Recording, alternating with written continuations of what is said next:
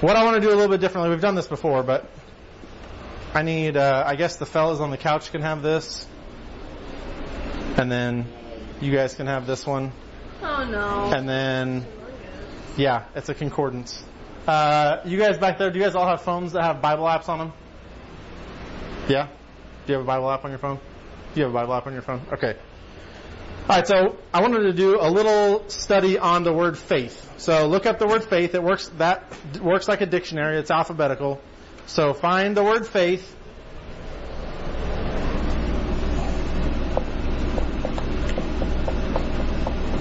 So this will be kind of a combination of what we're talking about on Sunday mornings and what we're talking about in this class on Wednesday nights. So, yeah, find faith in there. If you have a Bible app on your phone, just look up the word faith and then wait. So, my reason for wanting to do this, uh, I think the word faith hopefully will help us get to uh, an element of discipline that I want to I want us to start talking about. So, based on the principles of Bible study we've been talking about on Sunday mornings, what would be a good place to start with the word faith, do you think? What are some of the principles of Bible study we've been talking about? The first mention, thank you, Brendan. Where is the first mention of the word faith? Deuteronomy. All right, so if you don't have a concordance in your hand, look up in your Bible Deuteronomy. Is it 3230? Or 3220? 3220?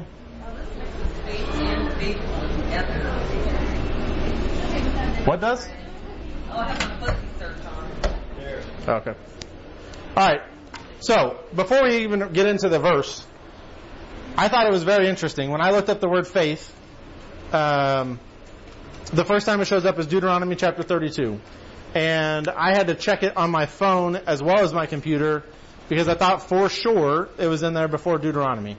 Think about all the people that are in the book of Genesis that are faithful people that had faith and the word faith is not mentioned until Deuteronomy 32. I thought that was crazy. By the time you get to the end of Deuteronomy, you're like, I don't know, 2,500 years into human history before God records the word faith in the Bible. Now there's even faithful is only in there twice before faith. Once in Numbers and once in Deuteronomy. Yeah. So there's a verse that I thought said about Abraham that he had faith and God counted to him to righteousness. No, it's it's I think it's in Genesis, but it's Abraham believed God and he counted him to faithful or counted him as righteousness or something. Uh, it might be in Hebrews, I don't remember, but anyways, my point is there's people in the Bible who had faith before the book of Deuteronomy. But I thought it was interesting that the first time that the word faith shows up is in Deuteronomy 32, almost at the very end. So if you know anything about what's happening in Deuteronomy, what's going on in the book of Deuteronomy?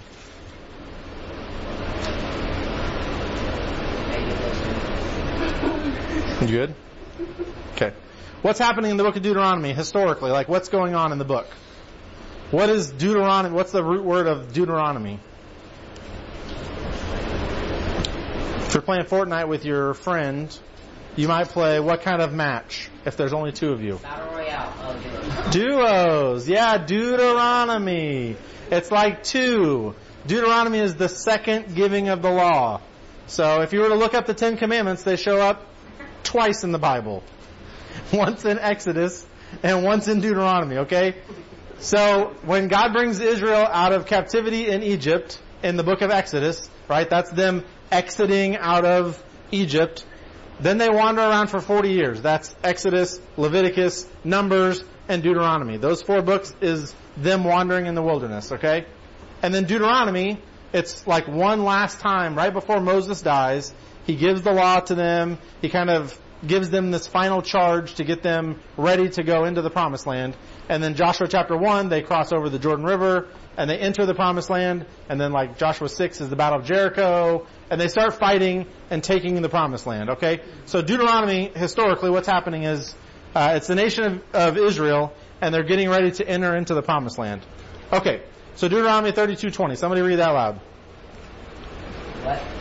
Somebody read Deuteronomy 32:20. And he said, I will hide my face from them, I see what their end shall be. For For they are a very forward generation children Okay, if you were to go back and get a little bit of a running start, uh, he, that he in that verse is God. And so because of the problems that Israel had, so like if you look in verse 16, they provoked him to jealousy, that's God, with strange gods, with abominations, provoked him they, provoked they him to anger. They sacrificed unto devils, not to God, to gods whom they knew not, to new gods that came newly up from your fathers, uh, or whom your fathers feared not. It goes on. So God is like really frustrated with the nation of Israel, right? They spend all this time wandering in the wilderness because they didn't have faith to go in and conquer the promised land the first chance they had. And now they spend all this time and Moses is kind of wrapping everything up at the end of his life and he's like recounting this and he's saying that God is hiding his face from them, from Israel, uh, because he sees what their end will be, for they are a very froward generation, children in whom is no faith. Okay, so the first mention of the word faith is like the children of Israel are lacking faith. Okay? The next mention, those of you guys with concordances, Amy, where's the next mention of the word faith? The second time it shows up. Second time,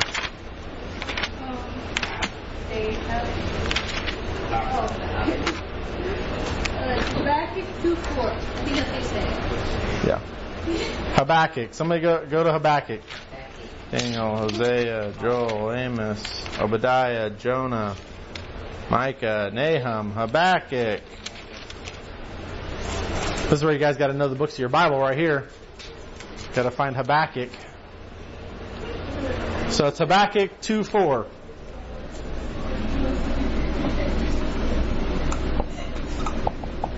And this is it in the Old Testament, you guys. This is, it's only in the Old Testament two times. Think about all the stuff you know about faith in the Old Testament. The word faith is only in the Old Testament two times. It's crazy. I did. Can be be saying have faith in many different I know, I know. I'm just saying it's interesting though.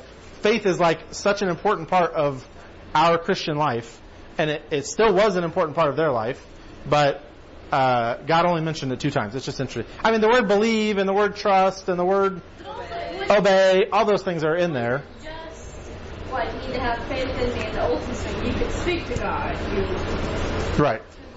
Whereas now you literally have to have faith. There's no. Well, they still had to have faith. They still had to have faith then too. They still have to believe what God said and Yeah, but still, do something about it. If I heard a big booming voice from the sky, Well, I- the Bible says you might not believe that more than the. we're- We should believe the Word of God, this Word of God, more than the audible voice of God. Lots of people did not believe it even when they heard it. But either way, it's God's Word. Whether He's speaking it out loud or He's written it down for us. Alright, so somebody read Habakkuk 2 4. Did everybody find Habakkuk 2 4? Behold, soul is lifted up is not upright but the. Okay, so this time, I think we used this verse when we had our faith to faith um, vision conference, like in 2019, I think. This was like one of the secondary verses that we used. Uh, it's not even our faith. It's not even people's faith. It's His faith. Okay, so um, so I wanted you guys to just see the the only two examples in the Old Testament are not. Or one of them is a negative, like they don't even have any faith, and one of them is talking about His faith, God's faith. Okay, so. Um, when is the next time? The third time it shows up, which is the first time in the New Testament. Amy, where's the third time? First time in the New Testament. I don't know about Matthew 6 20, or six thirty. Yeah, Matthew six. Yeah, thirty. What do you not know what it means? It was M apostrophe T, so I was kind of confused. Matthew. M apostrophe T. Just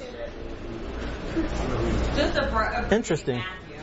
Why not M A T T? There's plenty of space though. I've never seen a review like that. so kind of Yeah, that was a little bit weird. So yeah, it's Matthew chapter six. So go to Matthew chapter six. So- God so thought that that which today is, and tomorrow is cast into the oven. Shall he not much more clothe you, O ye of little faith? All right. So when you think of the word faith, what like verses come to your mind? Does anybody have a verse that they think of, not one of the ones that we already read? Because I know y'all weren't thinking of those three verses. Peter walking on water, that's one we'll look at in just a minute. What else? Yeah, what verses or what stories or what passages or what chapters do you think of when you think of the word faith? There's a couple that, huh? Okay, maybe. Yeah. He that believeth on him. Romans 10 9. Yes, that's another one, part of the Romans road. Acts 26 what? What does that say? Oh, are you just, are you just cheating? You cheater. It's a good one. I believe you, it's a good one. What does it say?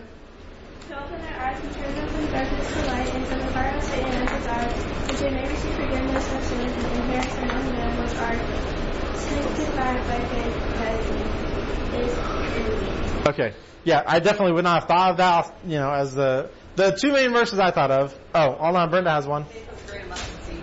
Faith as a grain of mustard seed. You guys know that parable? And the little child faith. They're both the same person. The what? I feel like the faith of the little child. Oh, uh, yeah, I don't remember if it uses the word faith or not, and I don't remember if it's the same passage. Uh, the first one I thought of was faith cometh by hearing and hearing by the word of God. You guys know that verse? It's Romans 10. I don't know if I even wrote it down. Yeah, I didn't even write it down in my notes. I think it's Romans 10. But the main passage, the main chapter on faith is what? What chapter is like the, it's called, we call it the Hall of Fame of Faith. Hebrews chapter 11. Yeah, we talked about it a little bit at camp. Hebrews 11. That's your, that's your Hall of Fame of Faith.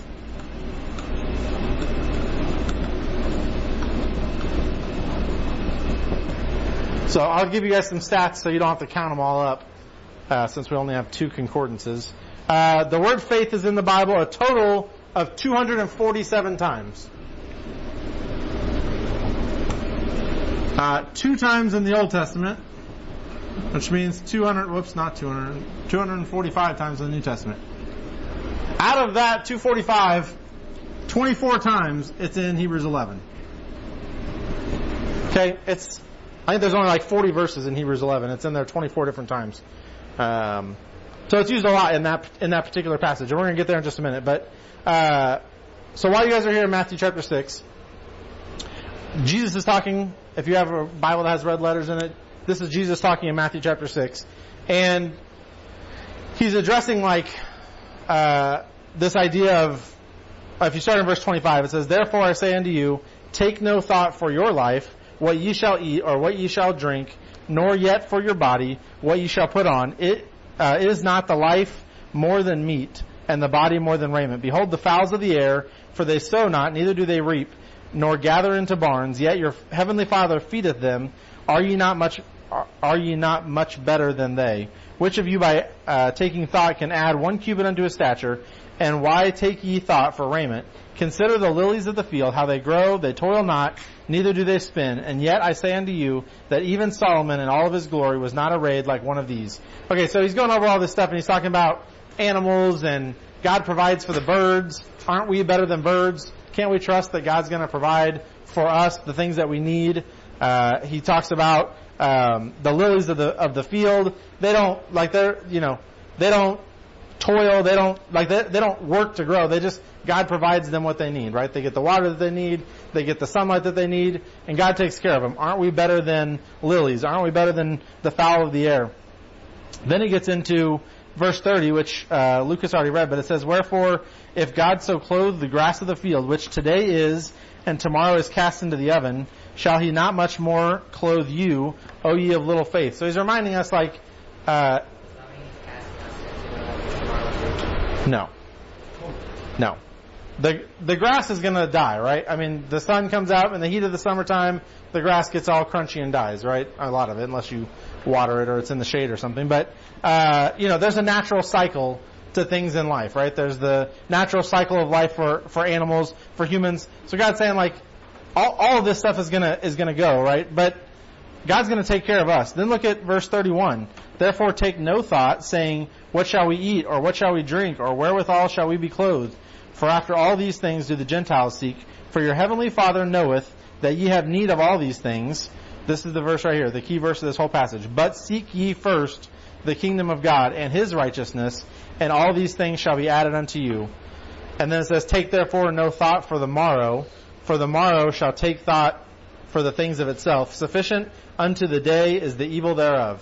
Okay, so uh, he's given us like some some peace, or trying to give us some peace about, hey, listen, God's going to take care of your needs. Okay, like put your attention, set your uh, what does it say? Seek ye first the kingdom of God. Right, make the kingdom of God, make eternal things your priority. It talks about that in Colossians chapter three. Right, uh, to seek after. Uh, oh my gosh, I'm blanking on the verse now. What is uh? No, hold on. Now I gotta look it up. I'm blanking on it. That's what happens when you don't put the notes in your or the verses in your notes. I think it's Colossians three twenty three, isn't it? Oh no, that's not that's not the one. Yeah, yeah, yeah. Colossians three two. Set your affection on things above, not on things of the earth. Okay, God's not saying like just disregard all your earthly needs, right? I mean, the Bible also tells me as a as a husband, as a father, I'm supposed to provide for my family, right? That's that's something that's a priority. So he's not saying like just leave it all up to chance and God's going to take care of it. He's saying seek first the kingdom of God, like make that the priority. Okay? And all these other things like the little things like how we're going to survive, how we're going to eat, how we're going to live, God's going to take care of those things. But for us, we need to be setting our affection uh, on things above, or seeking first the kingdom of God. All right, flip to um, Matthew chapter eight, just like one page. Maybe it's on the same page for you. Matthew eight, verse twenty-six. So there's a total of four times that, that, that the phrase "O ye of little faith" shows up. Uh, that's the we're to look at those four things, and we're to run out of time because we're getting close already. All right, Matthew chapter eight, verse twenty-six. Uh, and he said unto them, Why are ye fearful? Oh, well, let me start over. Verse 23. Uh, and when he was entered into a ship, his disciples followed him. And behold, there arose a great tempest in the sea, insomuch that the ship was covered with the waves. But he, Jesus, was asleep. And his disciples came to him and awoke him, saying, Lord, save us, we perish. And he said unto them, Why are ye fearful, O ye of little faith? Then he arose and rebuked the winds and the sea, and there was a great calm. But the men marveled, saying, What manner of man is this, that even the winds and the sea obey him? All right. Uh, I don't have time to expand on that too much, but you guys have heard that story probably before. Uh, go to Matthew 14, verse 31. This is the, Lucas, I think you're the one that said this about Peter walking on the water. Okay, so Matthew 8 comes before Matthew 14, right? So chronologically, that story we just read in Matthew 8. Okay, put yourself in their position. Okay, think about it. You're on a boat in the middle of the sea, and there's a storm, and Jesus is sleeping, and these guys are all fishermen, so I don't think they would have been easily scared of a small storm. Okay, so this is probably a decent sized storm. Maybe it's a hurricane, I have no idea. But the storm scares them so much that they come running down to the, in the bottom of the boat to say, Jesus, like, we're freaking out up here. And Jesus says, oh, you have little faith. And he gets up and he, get, he tells the sea to calm down, okay? That's Matthew chapter 8. Matthew chapter 14, I don't know how long exactly that was, but we know Jesus' earthly ministry was only three and a half years long. So, you know, you could estimate probably sometime within the next year, this, uh, this passage hits in Matthew chapter 14. Uh, verse, let's start in verse 22. And straightway Jesus constrained his disciples to get into a ship and to go before him unto the other side while he sent the multitudes away. And when he had sent the multitudes away, he went up into a mountain apart to pray. And when the evening was come, he was there alone. But the ship was now in the midst of the sea, tossed with waves, and the wind was contrary. And in the fourth watch of the night, Jesus went unto them, walking on the sea. And when the disciples saw him walking on the sea, they were troubled, saying, It is a spirit. And they cried out for fear. But straightway Jesus spake unto them, saying, Be of good cheer, it is I, be not afraid. Okay, so they think a ghost is walking towards them. Uh, Jesus is like, hey guys, it's just me, but there's a storm going on, and there's Jesus walking through the middle of the storm on top of the water. Alright, verse 28. And Peter said unto him, or no, sorry, and Peter answered him and said, Lord, if it be thou, bid me come unto thee on the water. And he said, come. And when Peter was come down out of the ship, he walked on the water to go to Jesus. Okay, maybe the like one of the craziest miracles, at least from like the human perspective. This he's literally walking on water in the middle of a storm. Okay, towards Jesus. Verse 30.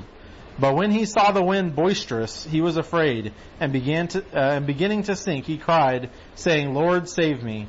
And immediately Jesus stretched forth his hand and caught him, and said unto him, O thou of little faith, wherefore didst thou doubt? Okay, so think about if you're Peter. Peter was on the boat in Matthew chapter 8, right? He's one of the ones that goes and wakes Jesus up. To have him come up, he sees Jesus calm the storms, right? Just by speaking to the to the wind and the water to calm down, and it calms down.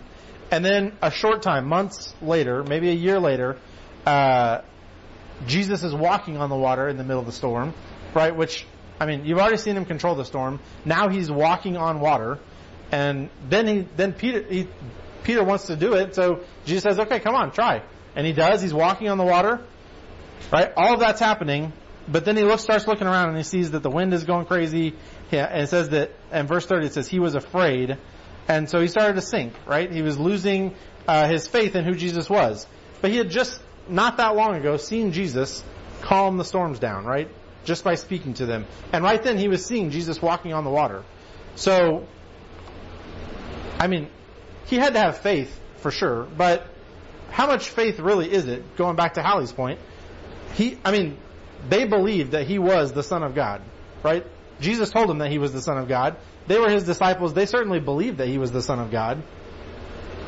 And he's right there physically with them. They've been with him for months or years at this point, right? So they had a lot of faith in him. They'd seen him do things before that were miraculous.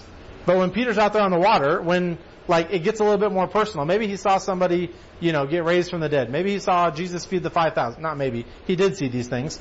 He sees Jesus heal a blind man. He sees Jesus heal a sick person. He sees Jesus doing all these different things.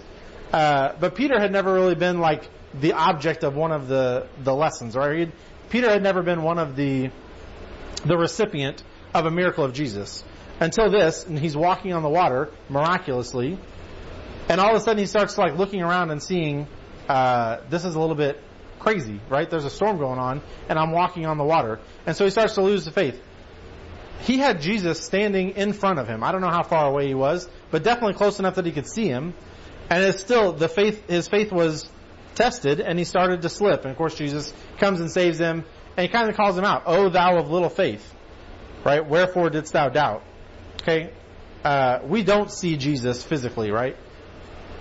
But even people who spend, I mean, even if you guys have spent a lot of time with Jesus, and you know him and you know you can trust him and you know you can trust his word, sometimes it still can be difficult to like until you've experienced it, uh, you know, for yourself. Like maybe you've seen God do something miraculous in somebody else's life, or maybe you've seen, uh, you know, other things happen, but maybe it's never happened to you. Um, it can be a little bit difficult. Like, okay, I've seen some cool things, but God's never done anything specifically for me right? And so he does this for Peter. Even still, though, his faith was uh, like a little bit shaky.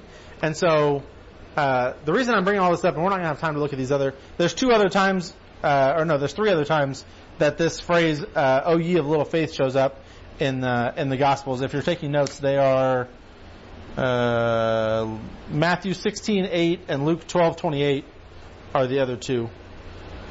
So we looked at three already, and those are the other two. Uh, but anyways, so he has he has faith enough to get out of the boat. He has faith to walk on the water, and then he starts losing it as he and he starts sinking. Yes. I came up with a theory just now that all the disciples have dementia. All the disciples have dementia because they keep forgetting all the miraculous things he does. Uh, so do we. That's kind of the point. Is I mean Israel Israel did the same thing. God would deliver them miraculously. They walked through the Red Sea on dry land and then like a couple days later, they're griping about they want to go back to Egypt because there's no water. It's like, well, dude, Jesus just, or God just parted the Red Sea for you. You walked across on dry land. Surely God can provide you some water. And He does. And then they start complaining about food and He provides that. So, yeah, the point is God is always there. God is always available. God, I mean, it's, it's ultimately, it's up to us to have the faith, um, dementia, but it just gets more severe when you get older. Uh, I don't know that I would say that everyone has dementia. I just think that sometimes life throws itself at you in such a way that uh, it causes you to kind of panic. You know, like uh, I think I'm a pretty good driver, but when there's like something crazy happening, like an accident's about to happen, you never know exactly how you're going to react. Like you're just reacting in the moment. It's kind of the same thing with Christianity. Like, I mean, I, I have faith that God can do miraculous things, but then, like when something bad happens, sometimes my first thought isn't always, oh, God could fix this, or God could take care of this. You know, like sometimes it's, it's difficult when you're in the moment. Right.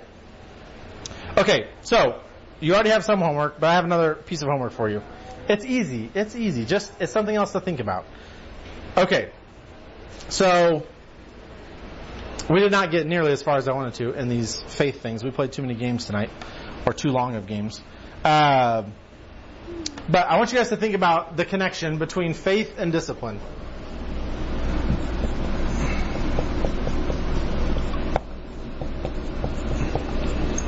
Don't give me your answers now, but what, just think about like what is the connection between faith and discipline? Uh, I've got a list of things here. We'll talk about them next week, but, um, so like what do, how does having faith or not having faith, how does that help you with having discipline? Or how does it cause you not to have discipline? Um, how do the, how are those things connected to each other? And how can us having more faith, how can that help us be more disciplined?